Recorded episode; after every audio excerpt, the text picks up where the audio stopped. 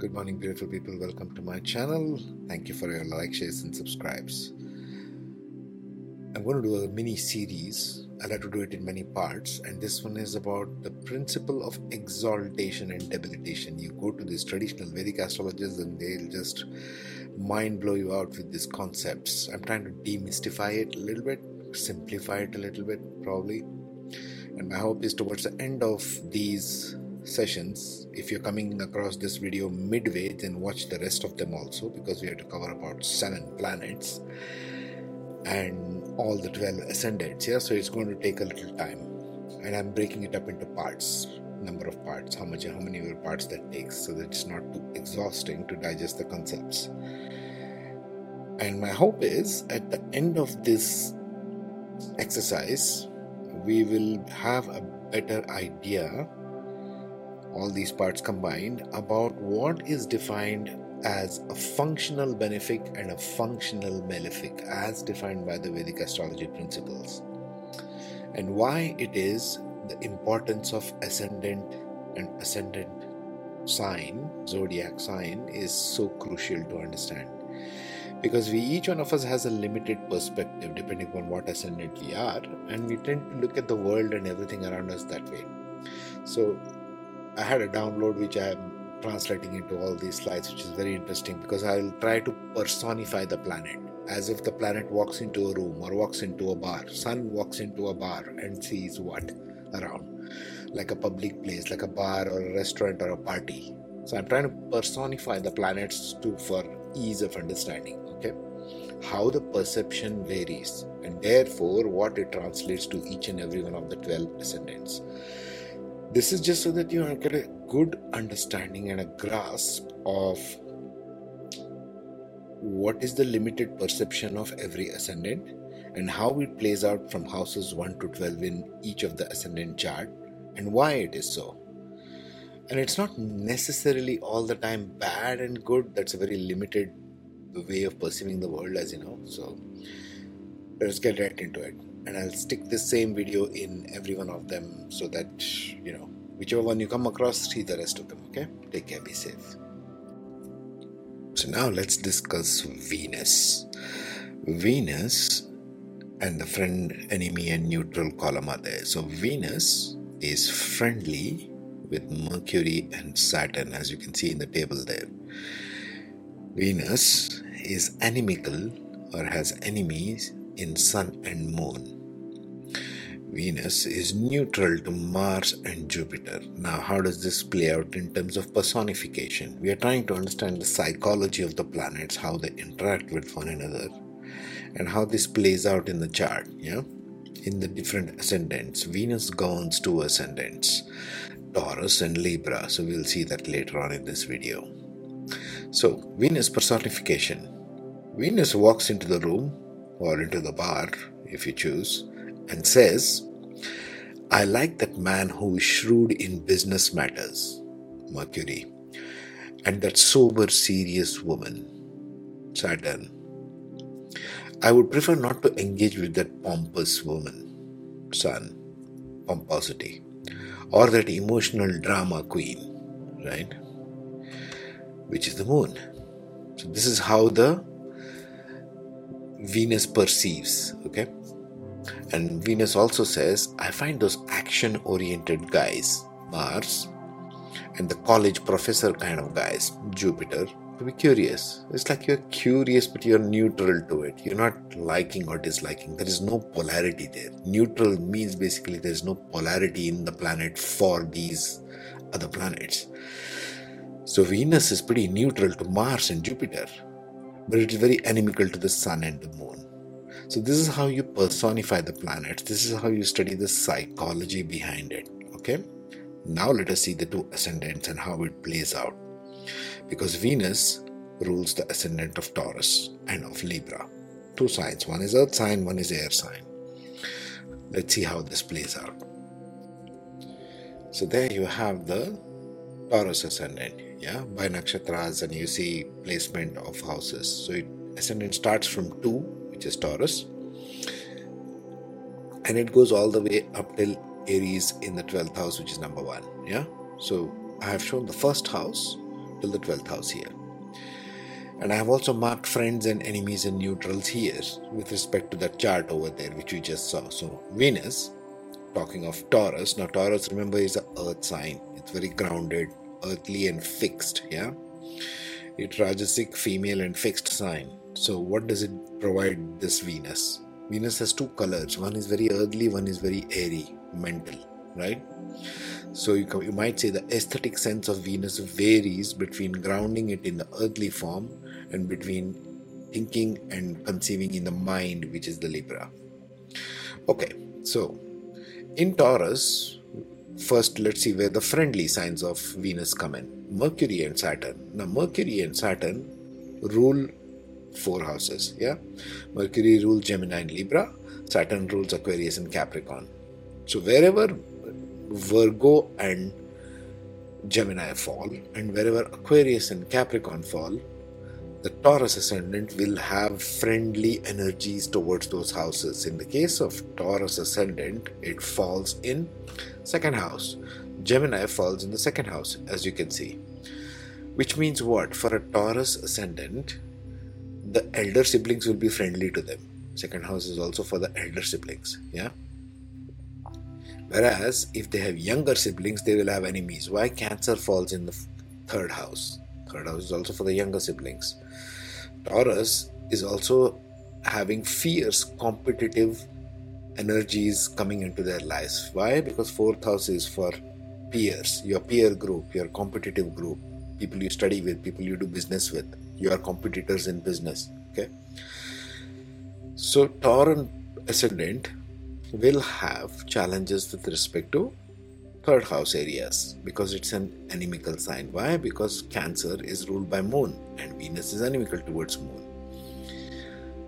It will also have challenges with the home front, with the matters of the heart, the emotional front. Why? Because Leo falls in the fourth house for a Taurus ascendant. As you can see, number five is marked, ruled by the Sun, and it's an enemy sign, as you can see in the table there. So, Taurean ascendants will have two challenging areas through life, or what we call as functional malefics. They are not malefics by themselves. Nothing is malefic or bad by itself. It's a relative term. Why? Because Venus puts on a pink colored glasses and looks at the world from the ascendant. Therefore, the house number three matters of that house and matters of the fourth house, heart, mother, homeland, etc., are challenging to the Taurus ascendant. Now let's see the friendly ones Mercury and Saturn. So, house number two, the elder siblings, home, family, everything works out well for the Taurus ascendant. Generally, a good area for them. Children, romance, house, family, um, speculative gains, education is also friendly because the fifth house is ruled by Virgo. And Taurus, being an earth sign, they are very grounded in that respect. So, if, for example, if Mercury falls there, Mercury is exalted in the sixth house, these people will be very good business people, right? Just giving you an example there. So is the sixth house. Sixth house is for daily work routines, etc. So their health also, and it's also for health and diseases. So their health also will be generally good. And especially if Saturn is placed there, which is friendly to Venus, it will do good there. It will give them a good sense of work, ethic, slow and deliberate and systematic, structured, disciplined work. Okay. Now, seventh house is neutral, meaning what? They are not paying much attention to the spouse area of life. Not too much. It's there. It's like many things are there on this table. I'm not paying attention to that. Think of neutral that way. Lots of things are there around us all the time. Lots of people are there around us all the time but we choose to put on a lens and see one specific aspect and kind of tend to focus on that. Look at astrology and the psychology of astrology this way, it'll help. Now, eighth house is neutral, ninth house is a friend. We tend to look at friend and enemy more because this is a polarized world, yeah?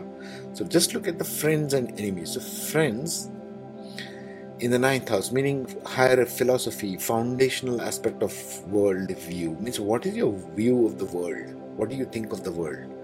Taurus tends to focus on that as well. The fifth and the ninth house are good for the Taurus ascendant. The tenth house, the area of work, is also good for them.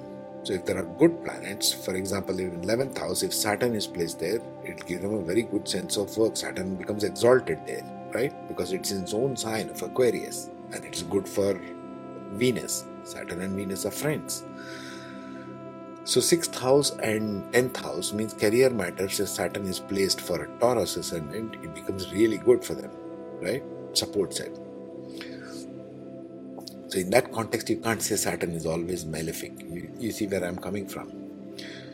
Now, in the 12th and 11th house, there's not much going on because it's neutral, right?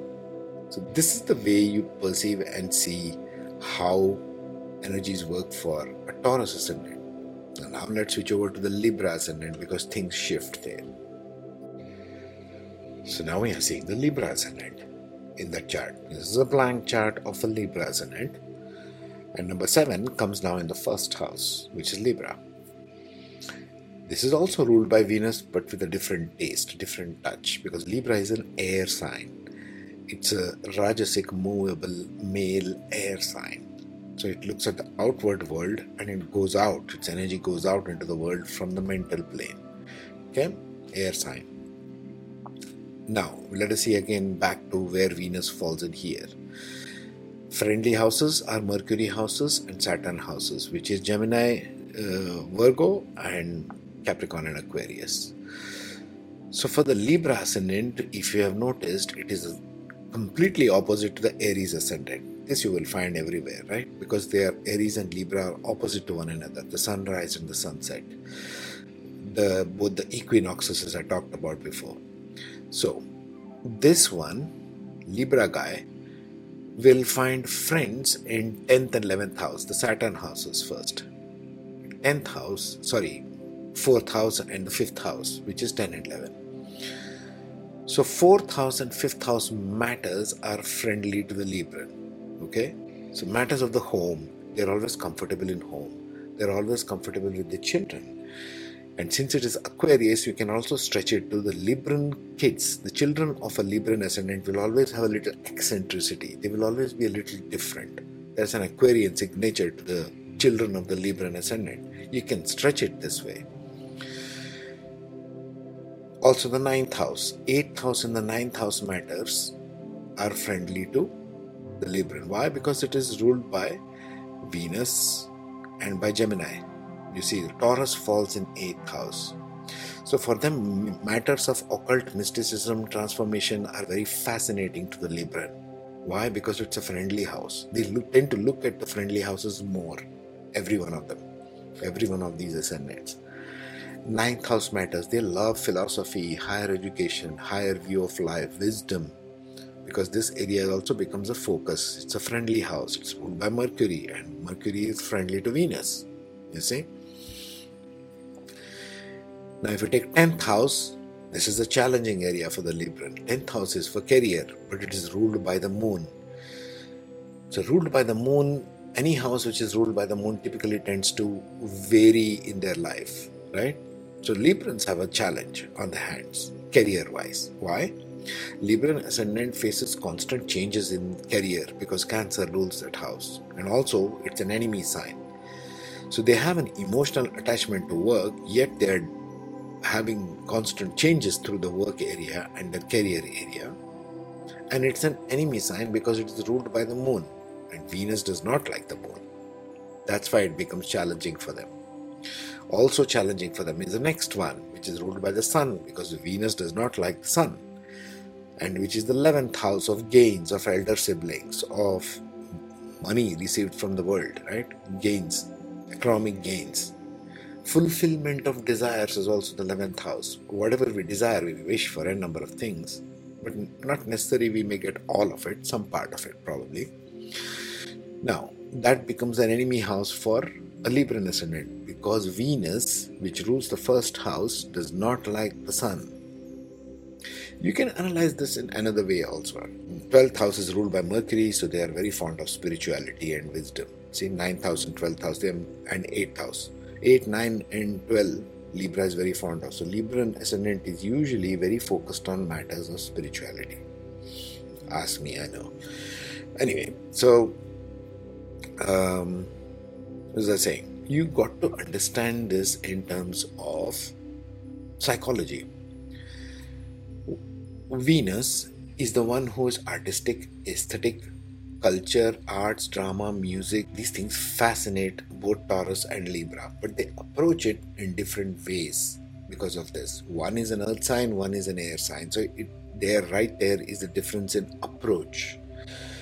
Both are needed, both are necessary because we approach to in the world of duality, in this realm of duality, we approach everything in two different ways, specific to what we think, specific to what our ascendant is, and the placement of planets is. So this is the way it works. And person who is aesthetically attuned will like to know more intellectual aspect about it, will like to work the puzzle. That's why friendly with Mercury and Saturn.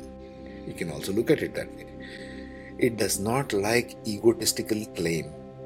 Artistry is not about egotistical claim and not about emotional drama about it. That's why it does not like the sun and the moon. Whereas Mars and Jupiter are action oriented guys and wisdom guys. They have nothing against it. Okay, you're there. You don't bother me too much.